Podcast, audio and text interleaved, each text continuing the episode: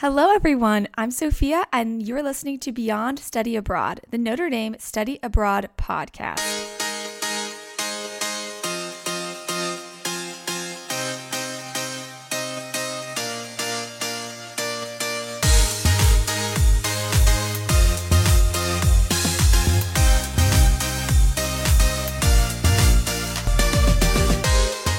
Welcome back, everyone.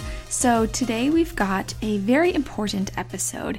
It's a bit different from our previous episodes in that we won't be highlighting a specific student study abroad experience.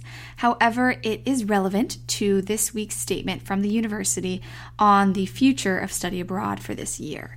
So, just earlier this week, the university decided to suspend all study abroad programs for this summer of 2021 so, we thought that it was very important and only fair to students to kind of let them know why this decision was made and what were the factors that went into making this decision. As students, we don't really know a whole lot about what happens behind the scenes at Notre Dame International when assessing the safety and risks of the international programs. And I can say this with confidence because I am one of these students who had no idea about any of the planning and the months of work that go into ultimately making a decision of whether or not to continue or suspend a study abroad program. So today we are going to shed a little bit of light on this process.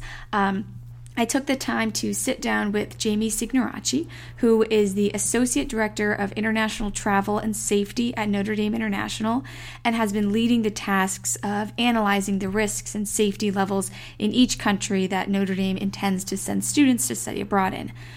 So, welcome to the podcast, Jamie. Uh, thank you so much for being here today. Can you start off by a quick introduction of who you are and what is it that you do here? Sure. My name is Jamie Signoraci. I am the Associate Director of International Travel and Safety with the University of Notre Dame. I've been with the university now about two and a half years, and it's been a wonderful experience so far. And thank you, Sophia. I'm happy to be on the podcast today and to answer some of your burning questions. Of course. Thank you so much for being here. So, first off the bat, can you tell us a little bit about your background and your career in global security operations and travel risk management and kind of how it led to your position here at Notre Dame? Sure, of course. So, I've always been interested in international security and geopolitics my uh, bachelor's and master's is in government and politics with a focus in international relations and international security. And so it wasn't until I relocated to Arizona and was looking for a new job that I realized that travel and the security risk management industry existed. I thought it was always through the government that you needed to get a job in security, like the CIA or the State Department or other agencies. And so I was really fortunate to have stumbled upon this industry and began working as an intelligence analyst at International SOS, which is the world's leading medical and travel assistance company in the world. So I worked there at International SOS for a while and then looking for a new challenge. You know, I was always aware that universities had these international travel risk management roles and, you know, considering the work they do overseas and, you know, some of the locations that they operate are also quite risky. Um, when I saw the posting for Notre Dame, I thought I'd go for it, and the rest is history. And it's now been a very easy, you know, two and a half years. It's gone by very quickly. Maybe not so easy the last couple of months, but um, it's been a great experience so far. Wow, I didn't even know that this industry of the travel risk management existed. So good to know we have people like you working to ensure our safety. Um, so, given your extensive background, I want to focus on just your role here at Notre Dame. So, what exactly is your role as Associate Director of International Travel and Safety here at Notre Dame? What are the responsibilities that you come with day to day? Sure. So, Overall, I provide strategic and operational leadership on matters of health, safety, and security overseas. So I work with our global stakeholders, our gateways and centers, and our staff, and other um, campus units here that support a lot of international travel and research and engagement to lead the development and administration of policies, procedures, and activities that are associated with you know the health safety welfare preparedness of our students faculty and staff traveling on Notre Dame sponsored or affiliated travel. So, um, my day to day consists of continuously evaluating international health, safety, and security practices at the university, um, you know, university wide, but I also benchmark and speak with my peer institutions uh, quite frequently. We have a really great um, network of other in health and safety individuals at other universities that um, do very similar things that I do. So we're constantly benchmarking and asking each other questions and finding out what one person is doing versus the other, et cetera. And so um, another thing that I do on a daily basis is manage um, and continuously monitor world events and news and trends that may impact university travelers. So I can see um, on a dashboard where all of our travelers are in the world and where our staff are in the world at the moment, which is really helpful in an emergency situation when you know something significant happens, a terrorist attack, an earthquake, a bombing, whatever it is, to see where people are in the world and how to communicate with them as quickly as possible, inform them of what's happening, and to make sure that they're safe and that they need if they need assistance, we get them assistance as quickly as possible.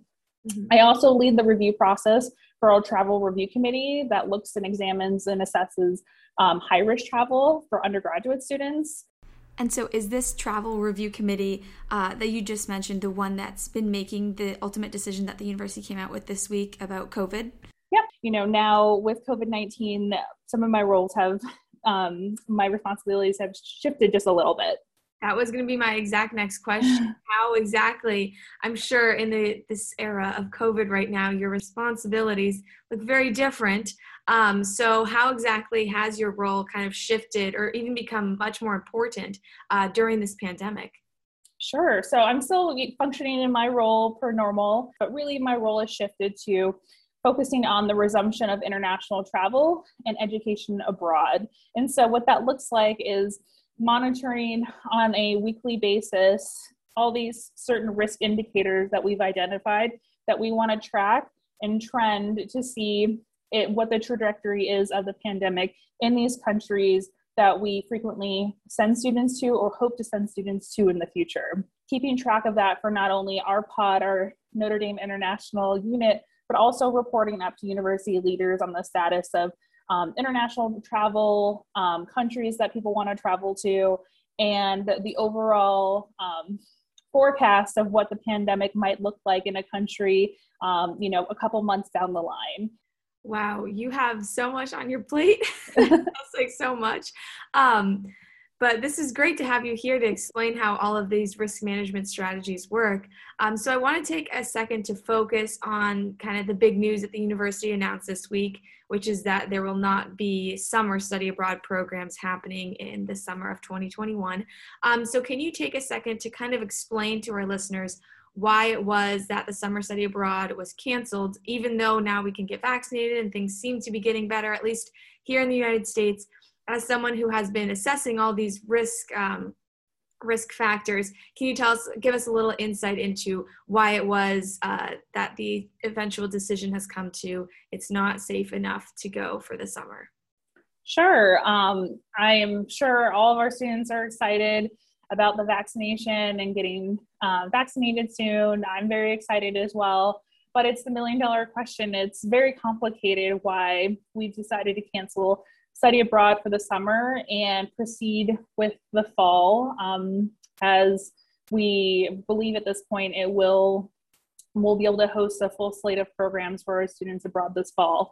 And so when it comes to vaccination just because you get vaccinated you get your first shot you wait two weeks you get your second shot and then um, you know you wait seven days to 14 days and you're fully fully um, it's fully effective once that happens, it does it doesn't mean that the pandemic is over. A couple weeks ago, we heard President Biden said that you know maybe by July 4th we would be able to host safely backyard barbecues with a small group. He didn't mention anything about traveling international and when that would be safe. So currently, as it stands, the CDC, Centers for Disease Control and Prevention, and Department of State still advise against non-essential travel overseas. Um, vaccines are also not equitably distributed worldwide, and nations haven't agreed yet to vaccine standards. So, for example, if you wanted to enter China as a foreigner and be exempt from the very lengthy quarantine that they've established, you would need to have received a vaccine produced by China, and you can't get that in the United States. So, the US, along with Israel, the United Arab Emirates, United Kingdom, and Chile, they're all proving to have a very successful vaccination rollout. And we all want to travel abroad, but it's not so simple when most countries are very far behind where the United States is. So We're hearing a lot about vaccine passports lately, but much is still in the planning and development stages. A few countries have announced that they will welcome those that have proof of vaccine and exempt you from quarantine.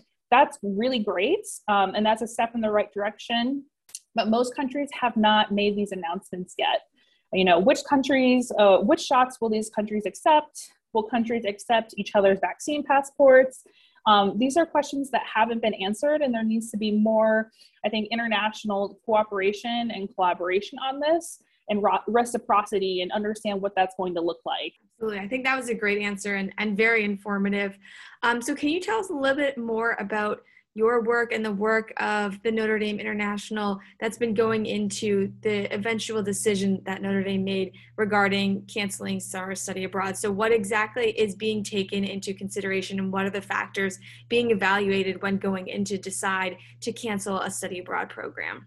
So, international health and safety uh, is taken very serious at Notre Dame, and you know, Notre Dame International takes a lot of pride in its travel safety program because it's the foundation of all that we do and our mission: study abroad, global engagement, research, we want to go to all these places around the world and do so safely. But you can't do that if you can't operate safely by managing your risks as a university as a department as a traveler as a student. And so it's much more difficult to restart operations and resume travel than it is to pull the plug.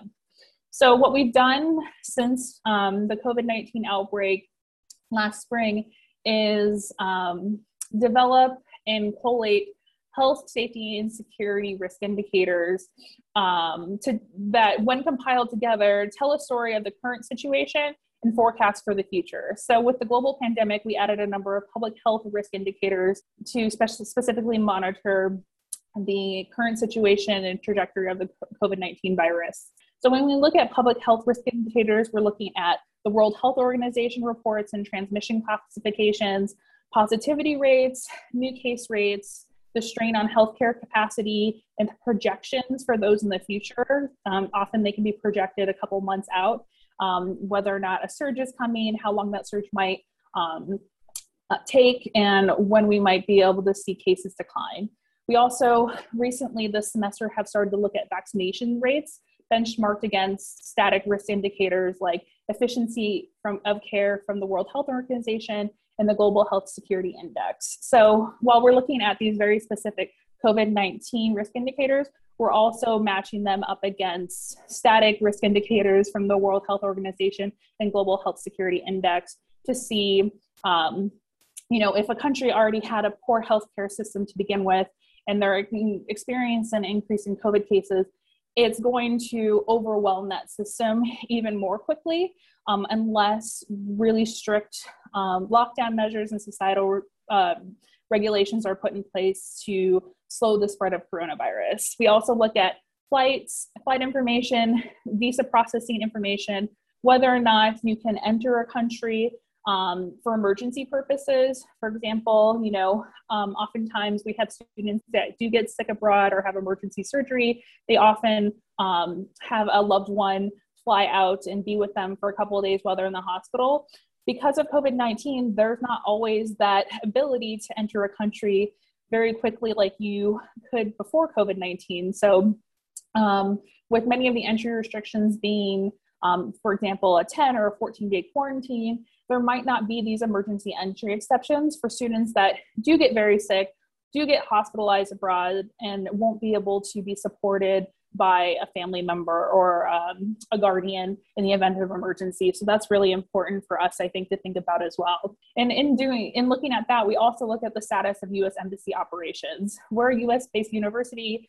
The majority of our students are U.S. citizens, and so we want to know if our students had an emergency and we needed the US Embassy to get involved, would they be able to act in an emergency as quickly as they would before COVID 19? Would there be a delay? Are there restrictions for embassy personnel on the ground um, in order to support our students abroad. All of this paints a picture of how risky it is to travel to a given location and to send our students there for an extended period of time. In the summer, it can be three weeks to six weeks to eight weeks.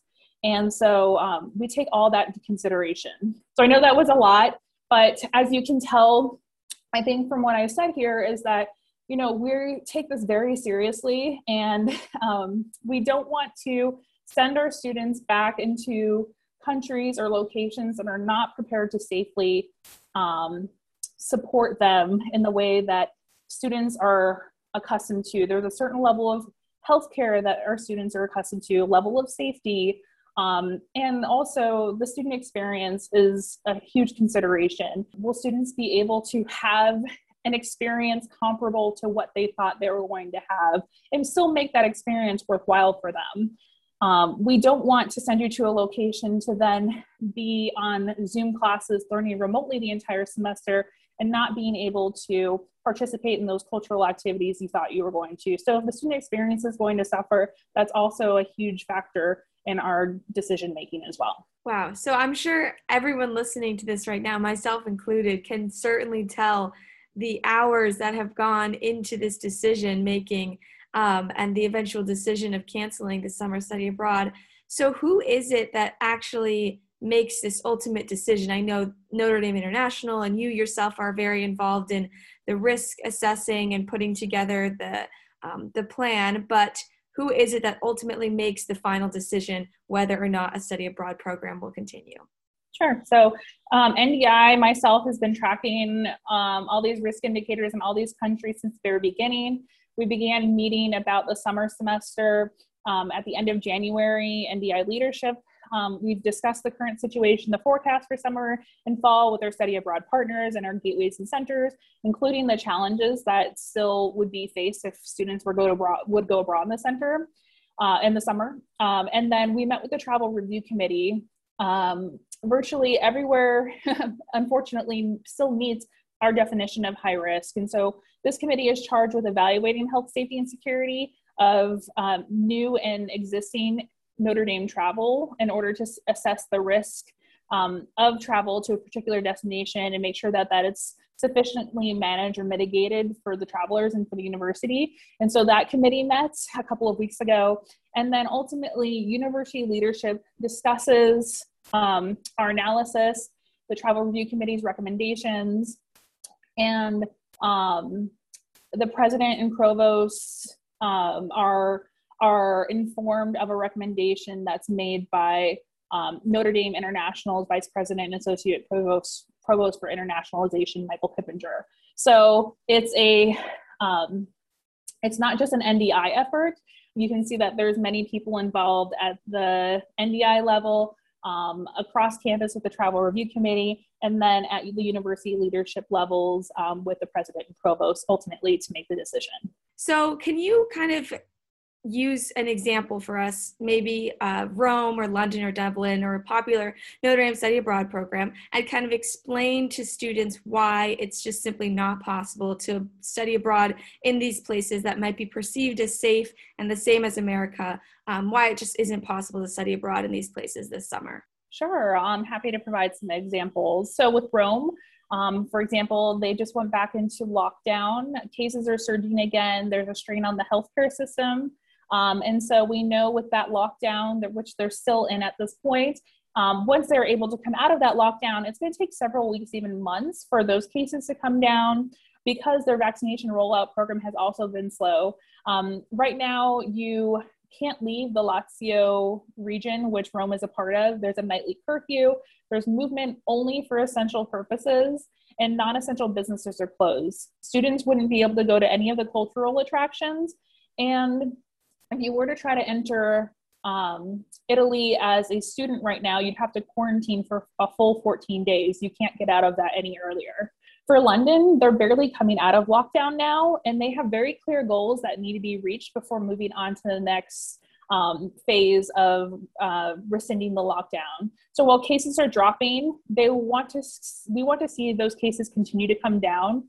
Um, and so right now, the UK is being very, very purposeful and very clear that if these conditions aren't met, they're not rolling it out to the, the next lockdown phase. And so um, with that, it's really challenging to make a decision about summer study abroad because if there's a hiccup or delay in those stages, that pushes back the ability for students to say, visit museums or leave the London area or you know, really have an impact, I think, on their student life um, experience while they would be in the UK. So you'd also need a quarantine for 10 days to enter the UK right now. You need to get tested on day two and day eight to be able to be let out of quarantine after 10 days. And you can get out of quarantine early um, after testing negative on day five, but you have to pay for those costs completely yourselves, and they can cost up to four or 500 pounds. So again, it puts a real um, strain on our students that you know possibly can't afford that. And so there's definitely some some concerns there. And you still really can't enter for emergency purposes. You still have to complete that 10 day quarantine. And lastly in dublin they're still under a level 5 lockdown um, and that's going to stay in place for some time still there isn't really a clear roadmap of when um, that lockdown is going to be rescinded and how the phase resumption is going to look like coming out of that for life to normalize. It's estimated that things really won't resume normally until um, you know, at least July um, in Ireland, unfortunately. We're seeing cases drop. We want to see those come down even lower. And if you were trying to go to Ireland right now, you'd still need to quarantine for a full 14 days, which is a huge deal for our programs that are three, four, five weeks. You have to quarantine for almost half the time of your program. Um, it really defeats the purpose of sending our students over. So, those are some of the reasons why, especially with those three programs, we just simply didn't see a way to run those safely and to our students to have a very good experience um, in, in participating those in those this summer. Thank you. I'm glad that we actually went through those examples because that certainly sheds a lot of light on why those specific programs can't occur, which are probably the most popular. Um, um, and I will mention one more thing is that none of these countries have come out and said that they will um, exempt travelers from quarantine um, if they show proof of vaccine. So, really, trying to make decisions on a lot of unknowns and variables is really challenging for the university to do. So, you can kind of understand with that explanation versus uh, as well as what I explained for Rome, Dublin, and London, why it just wasn't very clear that the the program should proceed this summer, unfortunately. Yeah, absolutely. So we know that the summer has unfortunately been canceled. Um, so I kind of want to look ahead a little bit for the fall 2021. Can you share some of your thoughts where this is headed for study abroad and what are some maybe changes that students can expect to see in their programs in their host countries coming this fall?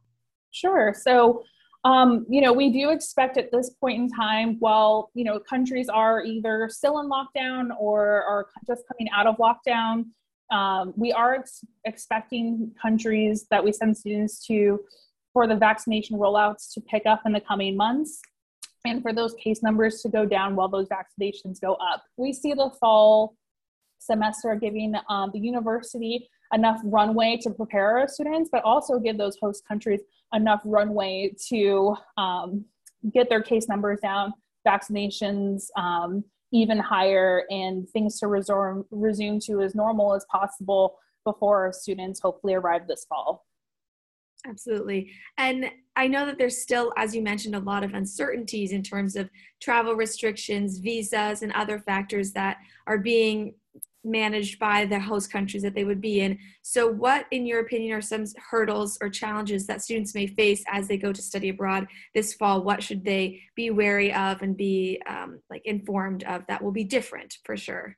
Sure. So, you know, any location our students go to this this fall, they're going to have to follow the host country laws and regulations, and you know, any lockdowns that happen per that host country. So you know, while Notre Dame very well might have some rules and restrictions in place, they're really going to be uh, needing to follow the host country rules as closely as possible because there are very high fines and possible jail time for not following those rules and regulations. And those are things, if you do break them, that the university has no power in, in, in supporting you, unfortunately. Um, and so I would say that's one thing is that, um, you know, that's one change that students couldn't expect that, you know, they'll be vaccinated, which is amazing, but they still might need to follow a set of rules and regulations and, you know, might have to wear masks in certain public places or still physically distance um, in, in crowded indoor spaces um, per the host country's rules and regulations. I'd also say that I would advise students not to really plan on any extensive travel outside host country borders. Um, if there's a new strain that is um, found and countries decide to lock their borders down because a vaccine isn't working against this new strain, and a student gets stuck abroad outside those host country borders, there's very little the university can do to get them back in. Um, and if they are able to get back in, they'll have to quarantine on arrival um, for an extended period of time, most likely. And that really impacts their ability to learn and continue their program. And so I would advise students to save any sort of personal travel or save any visitors coming over, like family and friends, until after the semester is over um, to ensure that it's not going to impact your academic program participation and that uh, you would be able to do those things you've been setting your heart on doing um, with your friends, family until after the program and do it safely. So, how is it? You've mentioned a lot of things that will be different, obviously, and that students should be informed of, like the host country rules. So, in your opinion, how can students best prepare to have this safe and healthy study abroad experience while following all of the restrictions that the host country has and making the best of their study abroad program at the same time?